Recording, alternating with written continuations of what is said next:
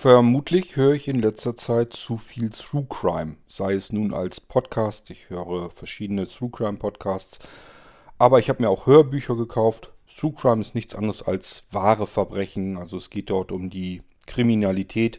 Mich interessieren natürlich insbesondere die Fälle, die in Deutschland passiert sind. Ja, und davon höre ich wahrscheinlich zu viel, denn letzten Endes, wir haben hier im Irgendwasser Leute abgemurkst oder wollten Leute abmurksen. Und ähm, wir haben im Geistreich Leute abgemurkst. Ich glaube, da müssen wir mal drüber sprechen.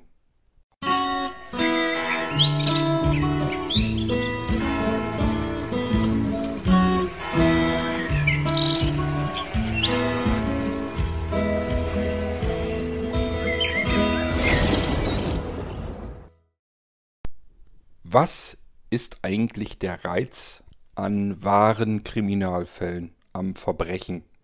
Generell am Verbrechen, denn auch Krimis oder Thriller, Psychothriller, ich glaube, das sind immer so die Bestseller mit eigentlich, die in Deutschland verkauft werden, wenn ich jetzt an Bücher denke.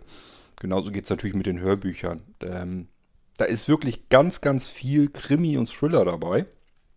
Genauso im Fernsehen vergeht ja kaum ein Abend, auf dem nicht auf irgendeinem Kanal gemordet, totgeschlagen, vergewaltigt oder sonst irgendetwas wird. Warum reizt uns Menschen diese andere böse Seite so?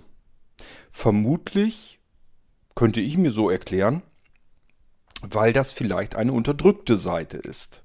Ich habe nämlich letztes Mal gerade erst eine sehr interessante Theorie gehört. Man sagt ja sonst immer, wenn so ein Verbrecher, ja, wenn er irgendwie auffliegt und man betrachtet sich sein Leben, dann sagt man ja immer so, bei dem ist in seinem Leben aber auch viel schiefgegangen.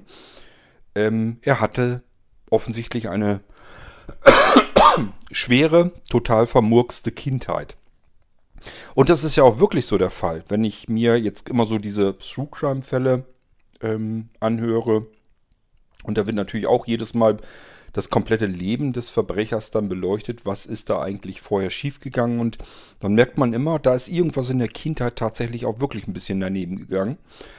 Ähm, dieses, er hatte eine schwierige Kindheit, ist sicherlich nicht die Ausrede dafür, dass er jetzt vielleicht irgendjemanden auf dem Gewissen hat, irgendein Leben beendet hat. Aber es ist mit, trägt vielleicht mit dazu bei zu einer Erklärung. Ich habe nun einen Psychologen gehört, der hat erstmal so weit erklärt, dass es zwei Herangehensweise, also zwei Theorien äh, gibt, wie Menschen überhaupt dazu kommen, geraten können, ähm, Verbrechen zu begehen, schwere Verbrechen. Ich rede jetzt gar nicht so viel von irgendwelchen Diebstählen oder sowas, sondern wirklich von Mord und Totschlag, Vergewaltigung, alles, was da mit drin ist. Ähm, die Frage ist ja immer, wie wird ein Mensch zu solch einem Mörder, teilweise ja sogar Serienmörder? Wie kann sowas passieren? Wie kann so eine abgrundtief böse Seite in einem Menschen aufgeweckt werden? Gibt zwei Theorien. Die erste wäre, dass der Mensch von Grund auf böse zur Welt kommt. Wir sind Raubtiere und kommen als Raubtier zur Welt. Und dann werden wir sozialisiert. Wir kommen in ein ganz normales Leben. Uns wird beigebracht, was falsch und was richtig ist, was gut und was böse ist. Und wir werden versucht, mit verschiedenen guten Werten vollgestopft zu werden, ähm, damit wir ein guter Mensch werden und kein böser. Und wenn dann was schief geht bei dieser Sozialisierung, ähm, dann ist dieses Böse eben nicht raus, sondern tritt dann zum Vorschein, bekommt die Übermacht über solch einen Menschen, über solch eine Persönlichkeit. Und dann kann es eben passieren, dass diese Menschen irgendwann die Schwelle übertreten und ähm, ja wirklich auf der bösen Seite landen und anderen Menschen eben was tun.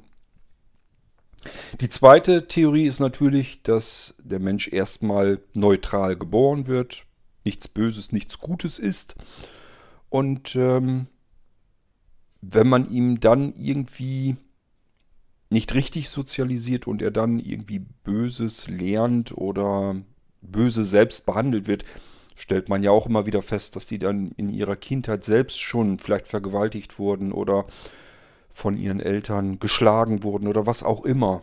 Ähm, dass sie dadurch dann eben zum Verbrecher werden.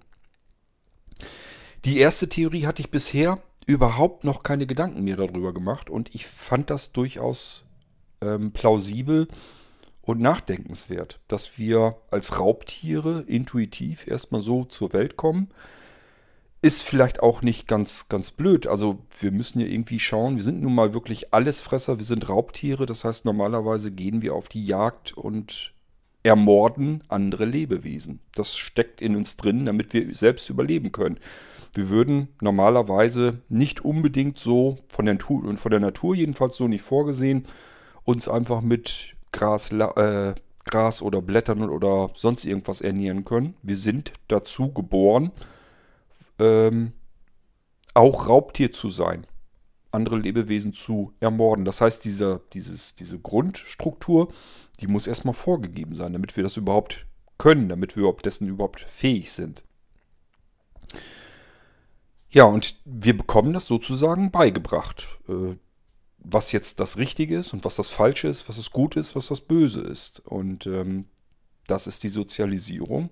Ich finde das durchaus plausibel und fand das interessant, dass ich mir in die Richtung vorher noch nie Gedanken gemacht habe. Ich war immer der Meinung, man wird zum Verbrecher, wenn eben in der Kindheit was schief geht. Wir sind alle erstmal als kleine lammfromme Babys werden wir geboren. Und ähm, wenn dann was schief geht, dann passiert da irgendwie was. Dieser Reiz an True Crime, ähm, das ist nicht nur bei mir so. Ähm, True Crime ist tatsächlich im Moment so eine richtige Modewelle. Das heißt, die True Crime Podcasts zum Beispiel sprießen ja aus dem Boden. Das ist ja irre. Jeder Radiosender ähm, muss irgendwelche wahren, echten Fälle sich vornehmen und ähm, selber auf Aufklärungskurs gehen oder aber interviewt plötzlich ähm, Polizisten, Kriminalpolizisten, ähm, Gerichtsmediziner. Ich, es gab vorher noch nie, dass Gerichtsmediziner eigene Podcasts und so weiter gemacht haben. Gibt es jetzt alles.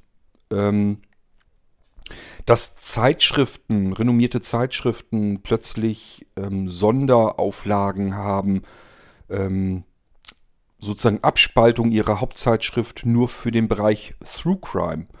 Das ist schon alles sehr interessant, denn der, ähm, diese Thematik an sich ist nichts Neues. Das hat es vor 10 und 20 Jahren auch schon gegeben, dass Bücher geschrieben wurden, ähm, die dann wahre Kriminalfälle behandelt haben, Serienmörder äh, in den Fokus genommen haben und so weiter.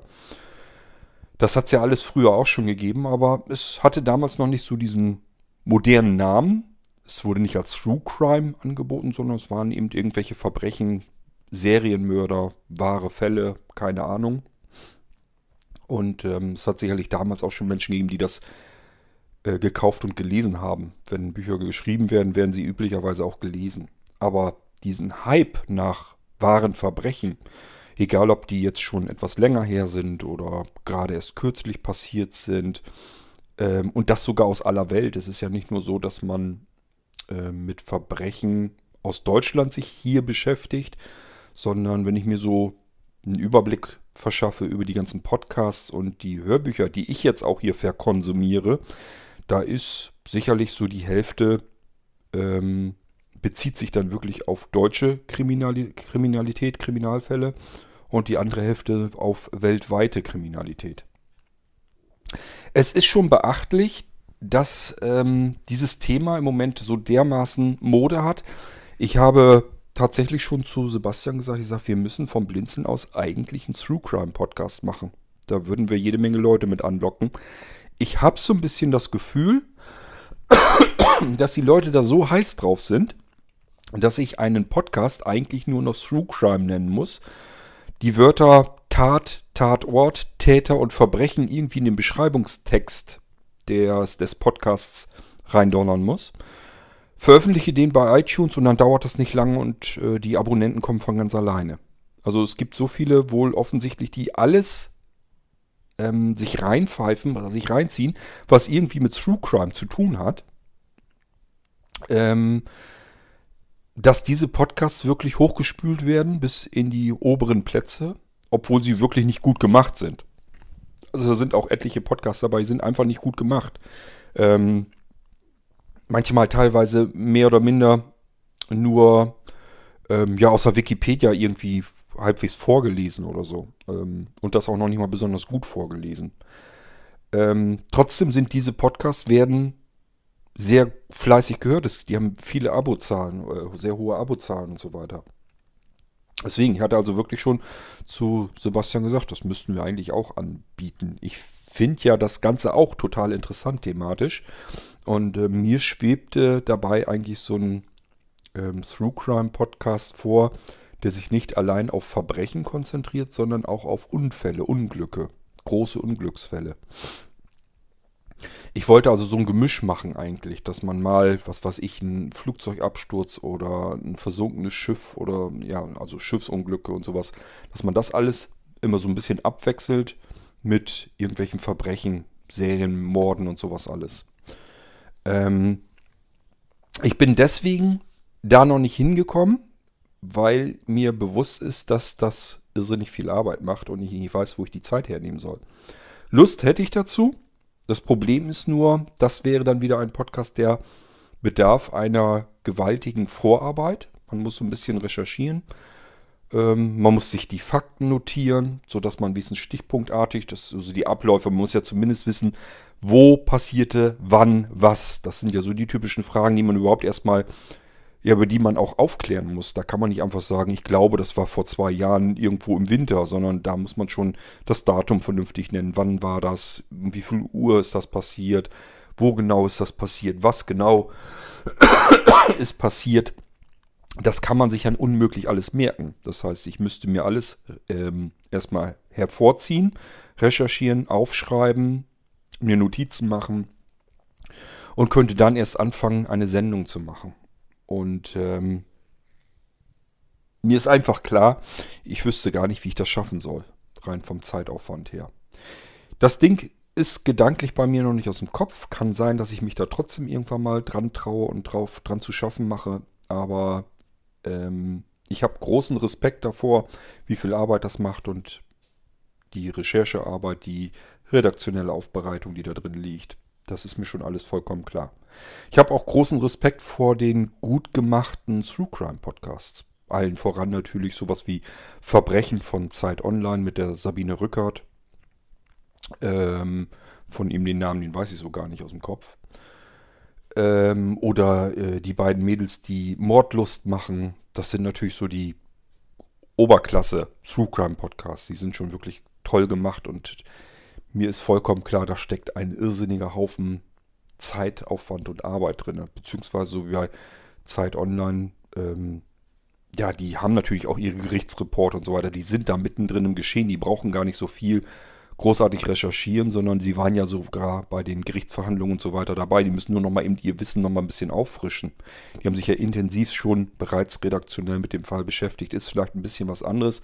Die haben es vielleicht ein bisschen leichter, könnte ich mir vorstellen. Die können sich einfach eine Akte rausnehmen, äh, überlegen, welcher unserer Reporter war dort eigentlich bei der Gerichtsverhandlung oder hat mit Zeugen gesprochen oder mit den ähm, Hinterbliebenen der Opfer vielleicht auch mit dem Verbrecher selbst gesprochen. Also äh, das ist vielleicht ein bisschen einfacher, weil man dann direkt aus dem, aus dem Nähkästchen plaudern kann, als wenn man jetzt komplett außen vorsteht, muss ich den Fall erstmal suchen und dann diesen Fall recherchieren und das dann erstmal hervorkramen.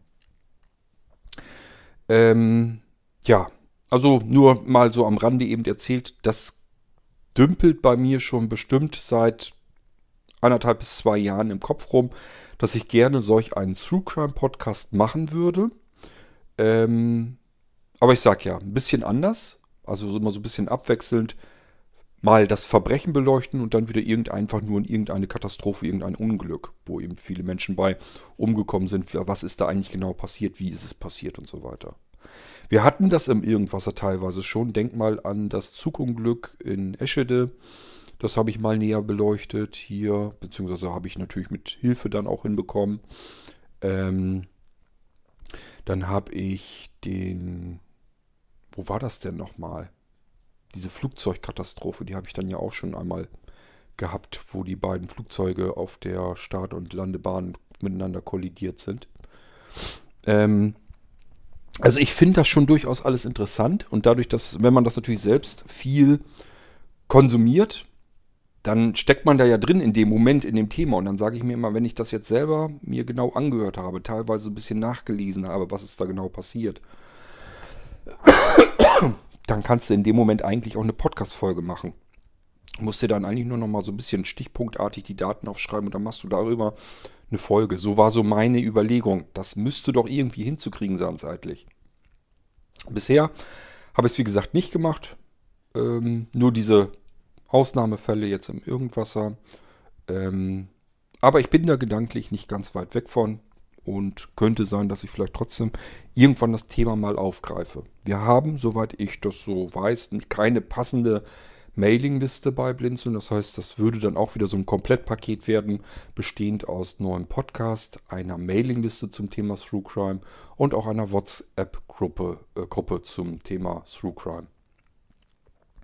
Ja, ihr könnt euch denken, wenn ich hier über Through Crime spreche, ähm, dann sind wir auch nicht ganz weit weg von den Dingen, die ich gerade kürzlich erst hier für den Irgendwasser gemacht habe.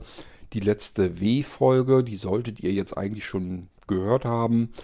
Ähm, ja, als ich das hier aufzeichne, diese Aufnahme hier mache, da ist sie noch nicht veröffentlicht worden, aber ich hatte Sebastian noch gesagt, er soll sie ruhig vorziehen, dann ist sie schon längst raus, wenn ihr das hier hört. Ähm, da nehme ich so ein bisschen dieses True Crime-Thema auf die Schippe. Wie kam es dazu? Ähm, ich kann es euch gar nicht mal ganz genau sagen. Ich hatte so ein bisschen so die ersten paar Minuten dieser Geschichte, dass halt mit, dass jemand sich Laienschauspieler sucht und will da jetzt so, so einen Kriminalfall äh, veranstalten, richtig vor Ort. Will also live dabei sein. Das hatte ich so ein bisschen im Kopf und hatte dann gedacht, das ist so eine typische Geschichte, wofür ich so zwei, drei Rollen brauche, die miteinander kommunizieren. Das ist so ein perfektes Einsatzszenario für meinen ähm, Voice Transformer. Dann habe ich mich irgendwann, ja, ich habe, was heißt irgendwann? Ich hatte, als ich diese Geschichte im Kopf hatte, habe ich gedacht, entweder du machst das heute oder du machst es gar nicht mehr, weil morgen oder übermorgen ist dieser Fitzel, den du im Kopf hast, diese Geschichte, die ist dann eigentlich schon wieder weg. Das kannst du vergessen. Also du musst ja eigentlich heute dabei gehen. Da habe ich mir den Voice Transformer herausgesucht und ich habe euch ja gesagt, das ist immer so ein Problem mit dem Voice Transformer. Es dauert halt alles immer ewig, bis man dazu kommt, was aufzunehmen. Und das ist auch nichts, was man irgendwie eine Stunde oder zwei Stunden durchhält. Na, jedenfalls kann ich es mir im Moment so noch nicht vorstellen. Das ist ziemlich anstrengend. Ähm, aber es ist natürlich auch cool, damit so ein bisschen rumzuarbeiten.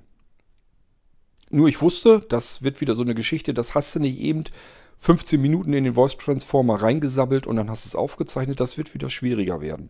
Und so kam es dann auch. Bis ich das dann alles so technisch wieder hin hatte, musste ich mir mein Headset erstmal wieder suchen. Äh, dann habe ich das alles angeschlossen. Hab mich gefreut, dass die Stimmen im Voice Transformer alle noch so ein bisschen abgespeichert sind. Brauchte ich nicht neu einmischen. Dann habe ich meinen äh, Audiomixer angeklemmt, das Ding mit dem iPhone verbunden ja, und dann bin ich munter dabei gegangen, habe schon mal aufgenommen und wollte es Probe hören und habe gemerkt, äh, das ist gar nicht, der hat, das iPhone hat gar nicht vom Voice Transformer aufgenommen, sondern von seinem internen Mikrofon. Was ist denn jetzt hier wieder passiert? Ich hatte auch dieses Mal wieder fürchterliche technische Schwierigkeiten, weil das iPhone nicht vom ähm, Audiomixer aufgenommen hatte, sondern einfach sein internes Mikrofon genommen hat. Ich habe es natürlich nicht gemerkt, weil die Schallwellen kamen ja an. Ich habe es nur beim Kontrollhören gemerkt. Das heißt, ich habe etliche Male wieder neu angesetzt, habe wieder völlig für einen für Papierkorb gearbeitet und schon mal aufgenommen und habe sozusagen keine Stimmen drauf gehabt, sondern nur meine eine Stimme. Ähm, ja, weil er eben mit dem internen Mikrofon vom iPhone aufgenommen hat. Zwischendurch hatte ich auch mal eine Einblendung, dieses Zubehör wird von iOS nicht unterstützt. Da habe ich bloß gedacht, ihr habt doch echt einen Knall. Das hat immer funktioniert. Ich habe natürlich mein altes iPhone genommen, altes iPhone äh, 6 Plus, das ich schon immer hatte. Da habe ich schon etliche Male mit aufgenommen. Es ist nichts dran geändert worden. Es kam dort nie ein iOS-Update drauf, äh, weil ich das ja nur zum Aufnehmen benutze. Hat immer funktioniert, benutzt man 99 Mal und zum 100. Mal fängt der dann wieder an und sagt, ach nö, da mit dem Ding da jetzt am Lightning-Anschluss, nö, da nehme ich jetzt nichts von auf, da arbeite ich nicht mehr zusammen.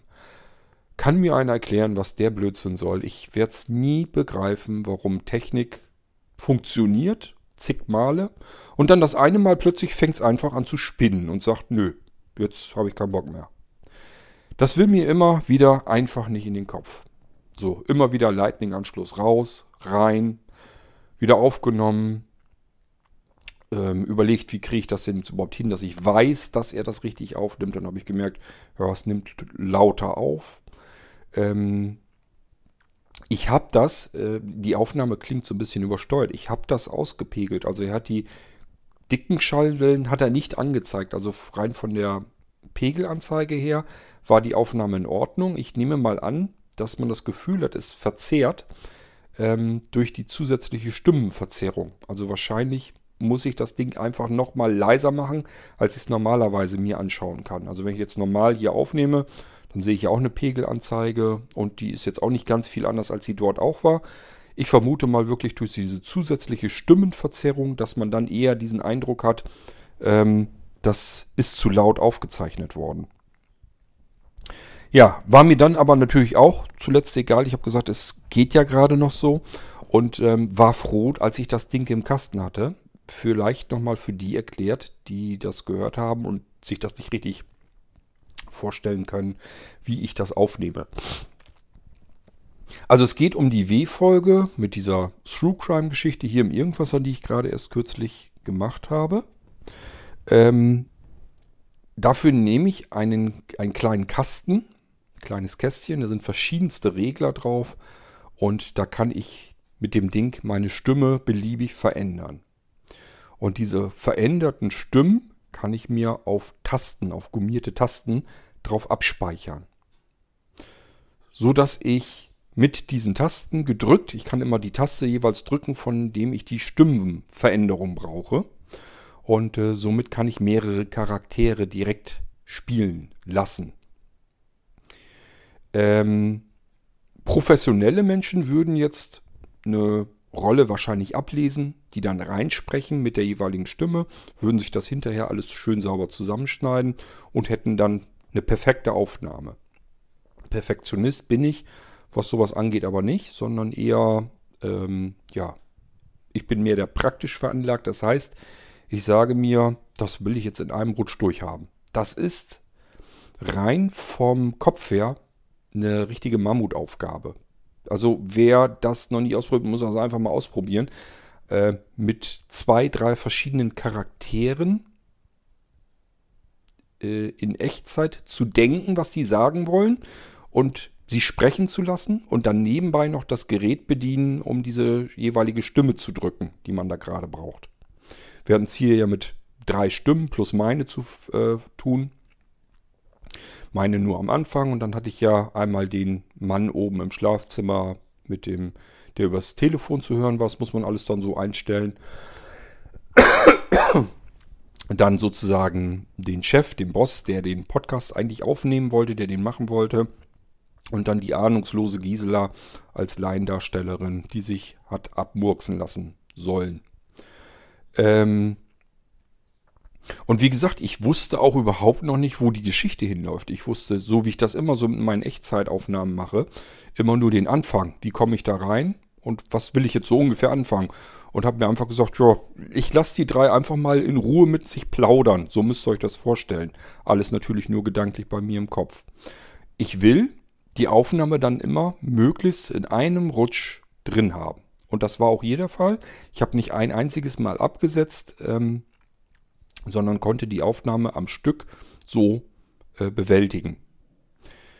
Ähm, und das ist wirklich vom, vom, von, der Denk, von der Denkarbeit her ist das wirklich, äh, das ist schon richtig Leistung, was du da abgefordert bekommst. Ähm, weil du wirklich, du hast in dem Moment drei Charaktere im Kopf, musst zusätzlich dieses Gerät dann noch bedienen, damit die Stimmen jeweils natürlich zu dem Charakter passen, die jetzt sprechen. Und die Geschichte hast du auch noch nicht im Kopf. Das heißt, die muss dann auch noch nebenbei mit gedacht werden. Was spricht jetzt der Nächste? Welcher, welcher spricht jetzt überhaupt als nächstes? Welcher Charakter könnte jetzt anfangen und würde jetzt was sagen. Ich finde, man hört das auch so ein bisschen raus. Die sind so manchmal so ein bisschen so die Charaktere, als wenn sie erst wirklich in dem Moment überlegen, na, was sage ich denn jetzt überhaupt? Ich, also ich glaube es rauszuhören. Allerdings ich finde es trotzdem irgendwie lustig und witzig und deswegen habe ich die Aufnahme dann auch so belassen und genommen. Sind natürlich Patzer drin, ist mir vollkommen klar, aber das kann auch gar nicht anders sein. Ähm, das geht schon damit los, sprecht mal mit drei verschiedenen Leuten unter, äh, ununterbrochen. Also normalerweise hat man es ja so, wenn man drei Charaktere hat, dann ist einer am Sprechen und zwei können sich in dem Moment erholen. Können mal einmal tief durchatmen, können mal eben einmal ähm, ja, Speichel ein bisschen runterschlucken oder was auch immer. Das geht ja nicht, wenn das eine und dieselbe Person ist, die durchs Mikrofon spricht und alle drei Charaktere erledigen muss. Dann ist sozusagen der eine fertig, hat was gesprochen, müsste jetzt eigentlich einatmen und der zweite Charakter soll aber direkt drankommen. Der soll ja direkt darauf reagieren. Und jetzt hört man plötzlich den zweiten Charakter, wie der am Einatmen ist, als wenn der gerade vorhin gesprochen hat.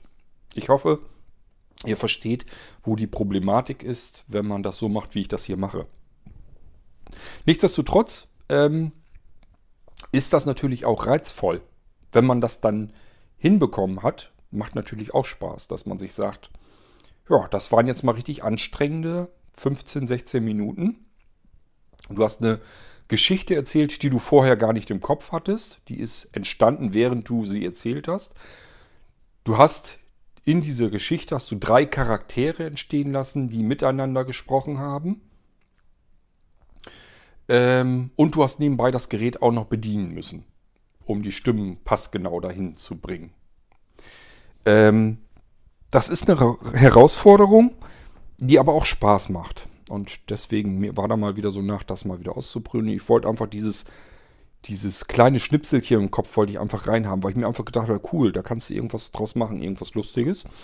Jetzt müsste man nur den Voice Transformer dafür nehmen, weil das eigentlich perfekt dafür gedacht ist. Ja, und das Problem ist immer eigentlich dann das technische Problem. Bis das alles wieder läuft, vernünftig ausgepegelt wäre, das dauert alles. Ich weiß nicht, ich habe für diese 15 Minuten, na nicht nur diese 15 Minuten, ich habe auch noch zwei Szenerien aufgenommen für die nächsten ein oder zwei Geistreich-Podcasts. Ähm, da habe ich auch ein bisschen was aufgenommen. Ich habe Melissa natürlich wieder einmal wieder hervorgebracht. Ähm, nichtsdestotrotz, das war jetzt die Viertelstunde für die W-Folge im Irgendwasser. Ich habe keine Ahnung, wie viel das jetzt insgesamt geworden ist für den Geistreich. Ich würde schätzen 20 Minuten oder sowas insgesamt. Dann sind wir bei einer Dreiviertelstunde und ich habe für alles insgesamt gute drei Stunden gebraucht. Samt Hardware zusammensuchen, zusammenstecken, feststellen, dass der ganze Rotz wieder mal nicht funktioniert, wieder herumfummeln, rumprobieren, dass das dann doch irgendwie irgendwann mal funktioniert und dann konnte ich erst anfangen, überhaupt äh, die Sachen aufzusprechen. Das alles zusammen hat drei Stunden gedauert. Und das ist es mir eigentlich nicht wert. Das ist mir eigentlich viel zu viel Aufwand für so ein paar Minuten Aufzeichnung. Deswegen ist das genau auch der Grund, weswegen ich diesen Voice Transformer so höchst selten hervorkrame. Obwohl mir natürlich klar ist, dass man da total cooles Zeug mitmachen kann. Ich finde, solche Folgen finde ich auch lustig, finde ich auch witzig, höre mir das dann auch an. Nur, ähm, wie gesagt, das sind drei Stunden um noch nicht mal eine Stunde aufzunehmen, das ist mir einfach schon wieder zu viel des Guten.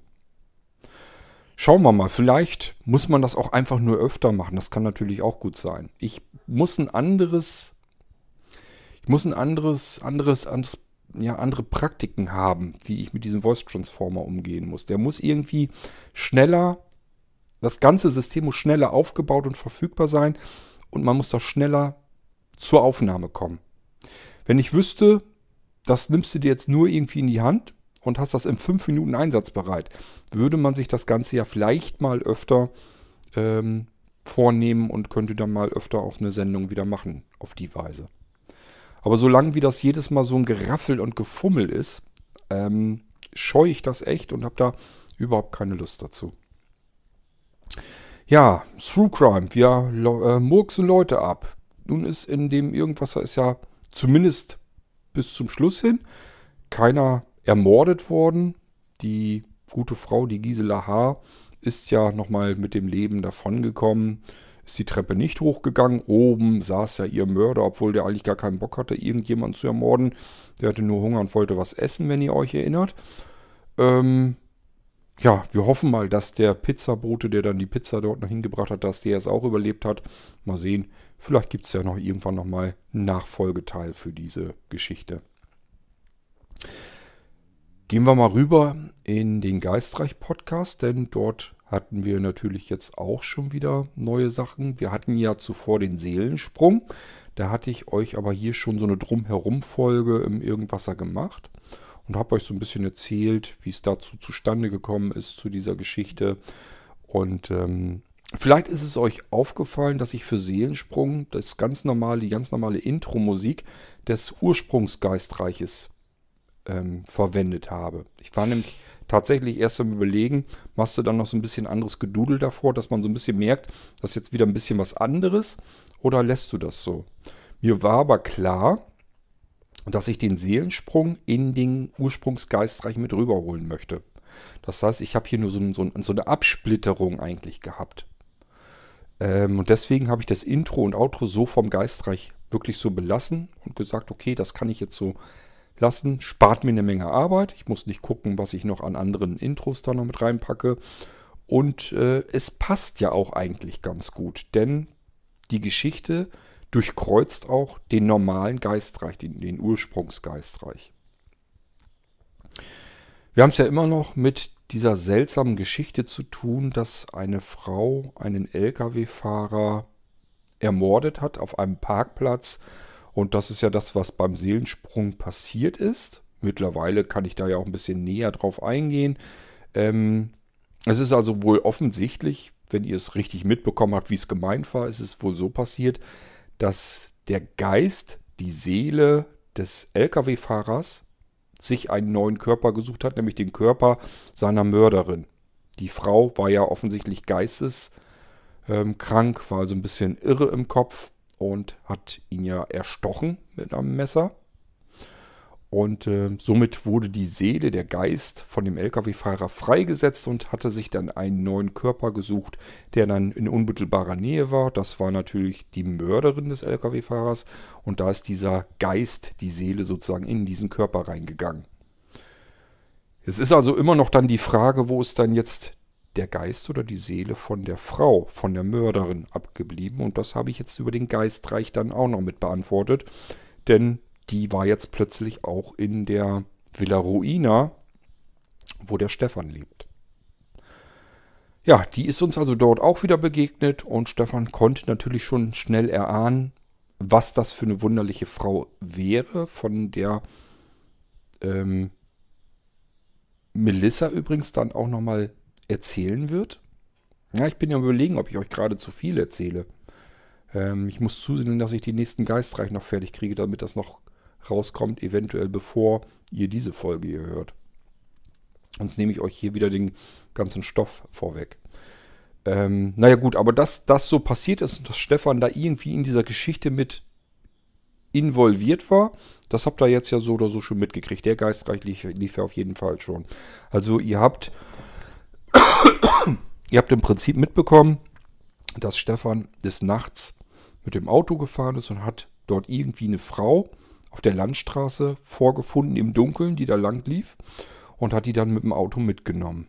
Sie kam ihm genauso komisch vor wie dem Lkw-Fahrer aus Seelensprung. Das heißt, sie hat sich einfach so ins Auto gesetzt, obwohl sie niemand dazu aufgefordert oder darum gebeten hatte. Und offensichtlich hat diese Frau nur ein Ziel im Kopf, nämlich sie wollte nach Italien. Dort hat sie irgendwie eine Tochter und diese Tochter braucht dringend ihre Hilfe und deswegen muss sie jetzt unbedingt ganz, ganz schnell und ganz dringend nach Italien und weiß aber nicht, wie sie da hinkommt. Setzt sich also bei irgendwelchen Leuten in den LKW oder in das, in das Auto und möchte nun nach Italien gebracht werden. Ist also ein, ganz einfach, schlicht und ergreifend, offensichtlich irgendwie geistig nicht ganz da. Das hat Stefan natürlich dann auch sehr schnell mitbekommen und bemerkt und hat die Frau ins Krankenhaus gebracht. Er wusste sich nicht anders zu helfen. Zur Polizei, was soll er eine Frau, die niemanden in dem Moment erstmal so was zu leide tut, was soll er die zur Polizei bringen? Das hätte ihm nichts gebracht wahrscheinlich. Aber er hat gemerkt, dass diese Frau offensichtlich irgendwie verwirrt ist und Hilfe benötigt. Ähm ja, und deswegen hat er sie ins Krankenhaus gebracht. wollte sie natürlich gleich vom Auto aus mit reinnehmen. Sie hat sich aber geweigert, ist im Auto sitzen geblieben. Er konnte sie ja nur nicht mit Gewalt herausziehen aus dem Auto. Wusste sich wieder nicht anders zu helfen und ist ins Krankenhaus rein und hat dort um Hilfe gebeten, dass man ihm hilft, die Frau aus seinem Auto herauszuholen. Das hat offensichtlich alles ein bisschen zu lang gedauert im Krankenhaus, bis jemand dann kam. Und dann sind die beiden wieder raus und das Auto war leer. Die Frau war verschwunden. So, dann hat Stefan über Umwege vom Hörensagen her halt mitbekommen, dass ähm, zwei Tage später ein Mord passiert ist, nicht ganz weit weg von ihm, auf einem Raststättenparkplatz. Dort wurde ein Lkw-Fahrer erstochen, ermordet in seinem Fahrerhaus morgens vorgefunden. Das ist ja die ganze Geschichte, die ihr aus Seelensprung eben auch schon kennt. Und insofern hat Stefan offensichtlich das irgendwie alles so ein bisschen mitbekommen. Natürlich war die Frau in seinem Auto, die Anhalterin, war genau diese Frau, die diesen Lkw-Fahrer ermordet hatte. Und jetzt macht Stefan sich so ein bisschen Vorwürfe, hätte er irgendetwas anders machen können oder anders machen müssen, damit diese Frau nicht aus seinem Auto hätte abhauen können, hätte er eventuell diesen Mord verhindern können? Das ist die Frage, die er sich jetzt stellt. Das sind die Gewissensbisse, die ihn, die ihn jetzt so ein bisschen quälen. Ähm, interessanterweise, das ist mir dann so, das habe ich wirklich erst so, ist mir erst so eingefallen, als ich Seelensprung fertig hatte. Da habe ich gedacht, wie kriege ich Stefan eventuell dann noch mehr mit in diese Geschichte rein? Und dann habe ich so gedacht, die Frau hatte dann ja erzählt, dass sie auf der Flucht war und ein Auto auf der Straße entlang kam und sie angeleuchtet hatte, sodass sie rechts die Böschung runter äh, geflüchtet ist vor diesem Auto. Das Auto ist da ja angehalten an der Stelle im Dunkeln. Jemand hat noch nach ihr gerufen. Das hat sie ja alles irgendwie mitbekommen.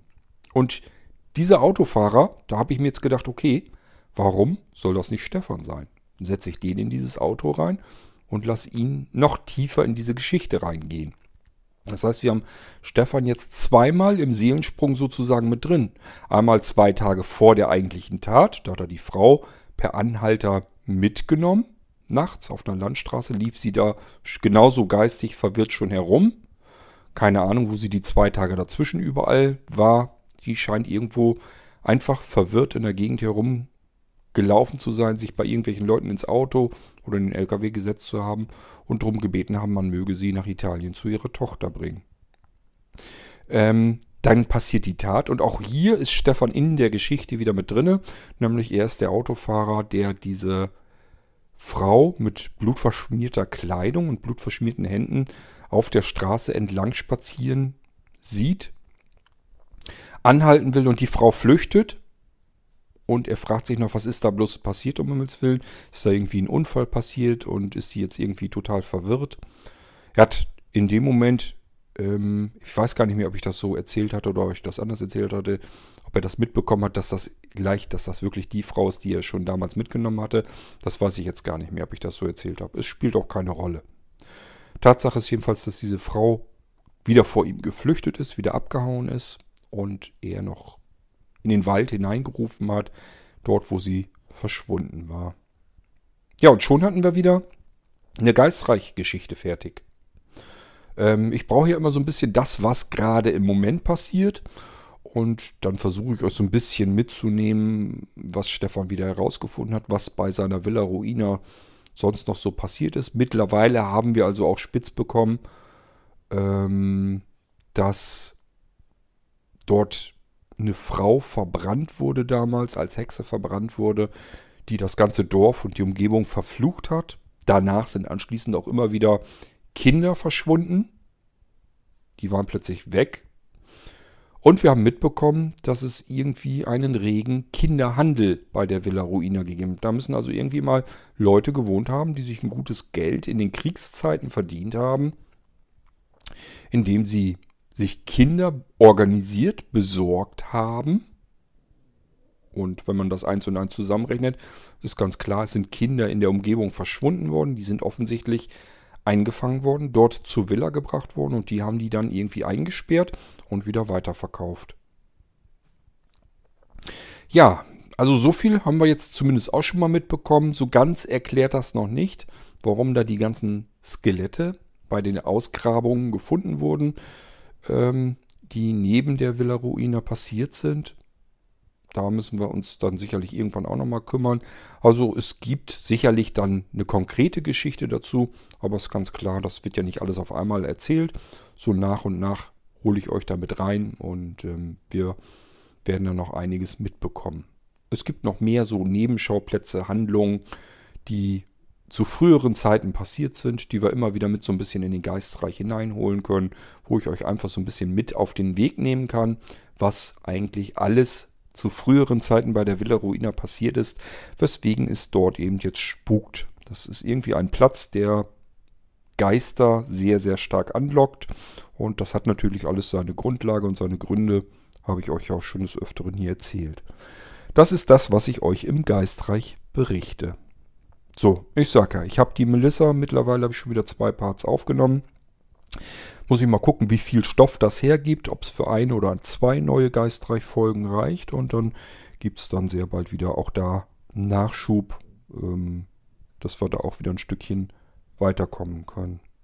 Ja, und dass vor allen Dingen Melissa auch mal wieder mit dabei ist, ist eigentlich total schade, weil ich das wirklich finde, wenn man Melissa hört, das ist wieder so eine Figur, so ein Charakter, der ist durch den Voice Transformer perfekt. Also das finde ich wirklich total klasse. Ich kann Melissa sprechen, entstehen lassen mit meiner Stimme, ohne dass ich selbst überhaupt das Gefühl habe, ich kann mich da raushören. Ich weiß nicht, wie euch das geht. Ich finde immer, der Charakter Melissa ist wirklich, den kann man so abnehmen, den kann man so glauben. Ähm, das ist wirklich, klingt wirklich wie ein junges Mädchen, ähm, die irgendwie über irgendwelche Geräte halt mit Stefan spricht. Und äh, da hört man nicht raus, dass das meine Stimme, äh, Stimme ist. Und das sind so Dinge, da sage ich mir immer, dafür ist der Voice Transformer einfach total cool. Vielleicht habt ihr das nicht rausgehört. Das ist so ein bisschen, das kommt da ein bisschen mehr dadurch, wenn ich meine Stimme verstelle.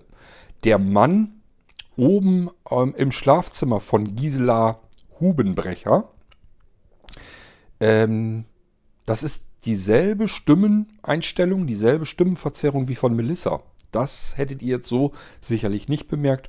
Man könnte mal sehen, wie viel ich dann noch meine Stimme ein bisschen verstellen muss, damit das so passt. Das sind dieselben Stimmen. Melissa und der Mann oben im Schlafzimmer ist dieselbe, exakt dieselbe Einstellung, dieselbe Taste, auf die ich das Ganze gespeichert habe. Ich hatte einfach probiert, ich müsste doch hier nur irgendwie Melissa haben das klang doch schon so, als wenn sie irgendwie durch Telefonhörer zu hören ist oder durch irgendeinen Lautsprecher, durch einen kleinen. Ähm, ich höre mir das mal an, wenn ich da nicht versuche, Melissa zu sprechen, sondern meine eigene Stimme irgendwie noch anders ein bisschen zu verändern, äh, ob das dann so klingt, als wenn da irgendein Mann oben im Schlafzimmer sitzt. Und das hat mir soweit ausreichend gut gefallen. Das war in Ordnung. Und dann habe ich mir gesagt, okay, super. Brauche ich noch nicht mal irgendwelche neuen Stimmen zusammenmischen. Ich kann das so gleich wieder mit benutzen. Kann mir die Tasten so lassen. Dann brauche ich Melissa nicht zu verstellen. Hab die nächstes Mal wieder auf der Taste drauf. Und die anderen ähm, Stimmen, ja, die kennt ihr im Prinzip auch. Ich bin gerade im Überlegen. Ich erzähle euch gerade Blödsinn. Ich erzähle euch gerade Blödsinn. Das kommt dadurch, weil die Taste, die ich drücke, ähm, auf derselben Taste liegt, wo Melissa drauf liegt. Aber Melissa hole ich mir mit einer Zusatztaste rein. Ich kann nämlich diese drei Tasten, wo man Stimmen drauflegen kann, doppelt belegen. Entschuldigt, da habe ich euch Blödsinn erzählt. Das liegt nicht nur allein an meiner Stimme, sondern da ist doch eine andere Stimme drauf. Die Taste, der Mann oben im Schlafzimmer, das ist gar nicht äh, Melissa, sondern das ist die Stimme von Kevin. Erinnert ihr euch vielleicht dran an den kleinen Kiosk? Und da ist ja auch noch der Neffe, der Kevin. Und dem habe ich einfach auf den Lautsprecher gelegt. Also den Klang von einem kleinen Lautsprecher draufgelegt. Und dann als Mann einfach sprechen lassen. Das war gar nicht Melissa. Ja, aber ist euch wahrscheinlich sowieso egal. Hauptsache die Charaktere kommen irgendwie zum Vorschein und ihr könnt euch das anhören. Ja, ich denke mal, dass das soweit eigentlich ganz gut funktioniert hat. Mit dem Geistreich müssen wir dann mal schauen, wie wir da noch weiterkommen. Ich habe noch so ein paar Sachen, die ich eben in dem Original Geistreich mit verwursten will. Und ähm, Da müssen wir aber mal schauen. Das eine macht auch wieder ein bisschen mehr Arbeit. Da muss ich auch noch gucken, ob ich das Intro. Ich habe mir hier noch ein paar Intros aufgeschrieben. Also diese Träume, die Stefan immer vorab hat. Da habe ich noch irgendwie zwei, drei Stück im Petto. Ähm, habe ich auch noch ein Geräusch dazu passend zu dem, was Stefan geträumt hat und natürlich die Geschichte dazu. Ähm, aber das macht ein bisschen mehr Arbeit, deswegen schiebe ich das schon die ganze Zeit vor mir her. Und das ist auch was, was besser so ein bisschen in den Sommer hineinpasst. Das passt ganz schlecht so in den Winter rein. Ähm ich schaue mal, wann ich dazu komme. Also das wird jetzt mit den nächsten ein, zwei Folgen noch nicht passieren. Da haben wir jetzt nochmal, dass ich von Melissa den Part aufgenommen habe. Da müssen wir mal schauen, ob ich noch so ein bisschen drumherum habe. Es wird mir allein für eine Folge noch nicht ausreichen. Aber da fällt mir schon irgendwas ein und dann haben wir da auch wieder ein bisschen was. Gut, ja, ich wollte euch bloß so ein bisschen hier nochmal drumherum wieder was erzählen. Zu den jüngsten Geschichten, die ich euch so zusammengebastelt habe. Einmal den Through Crime Podcast, die letzte W-Folge. W steht für Witziges, egal ob es witzig ist oder nicht. Es soll für Witziges stehen. Äh, Im Irgendwasser, das ist die W-Folge. Ja, und meistens ist das dann auch was, wo ich euch den Voice Transformer wieder heraussuche und euch verschiedene Charaktere zusammenspielen kann. Und im Geistreich hatten wir, wie gesagt, jetzt auch wieder eine Folge. Ich habe mir gedacht, ich erzähle euch ein bisschen was drumherum hier im Irgendwasser. Das habe ich hiermit getan. Keine Ahnung, ob das überhaupt jemanden interessiert. Ähm, ist aber ja egal. Wir haben ja den Irgendwasser für alles Mögliche und somit passt das hier ganz gut rein. Wir hören uns dann in einer weiteren Folge wieder wo mir dann hoffentlich irgendwas anderes wieder einfällt, was ich euch erzählen kann. Und bis dahin sage ich, wie so oft, Tschüss, macht's gut, euer König Kort.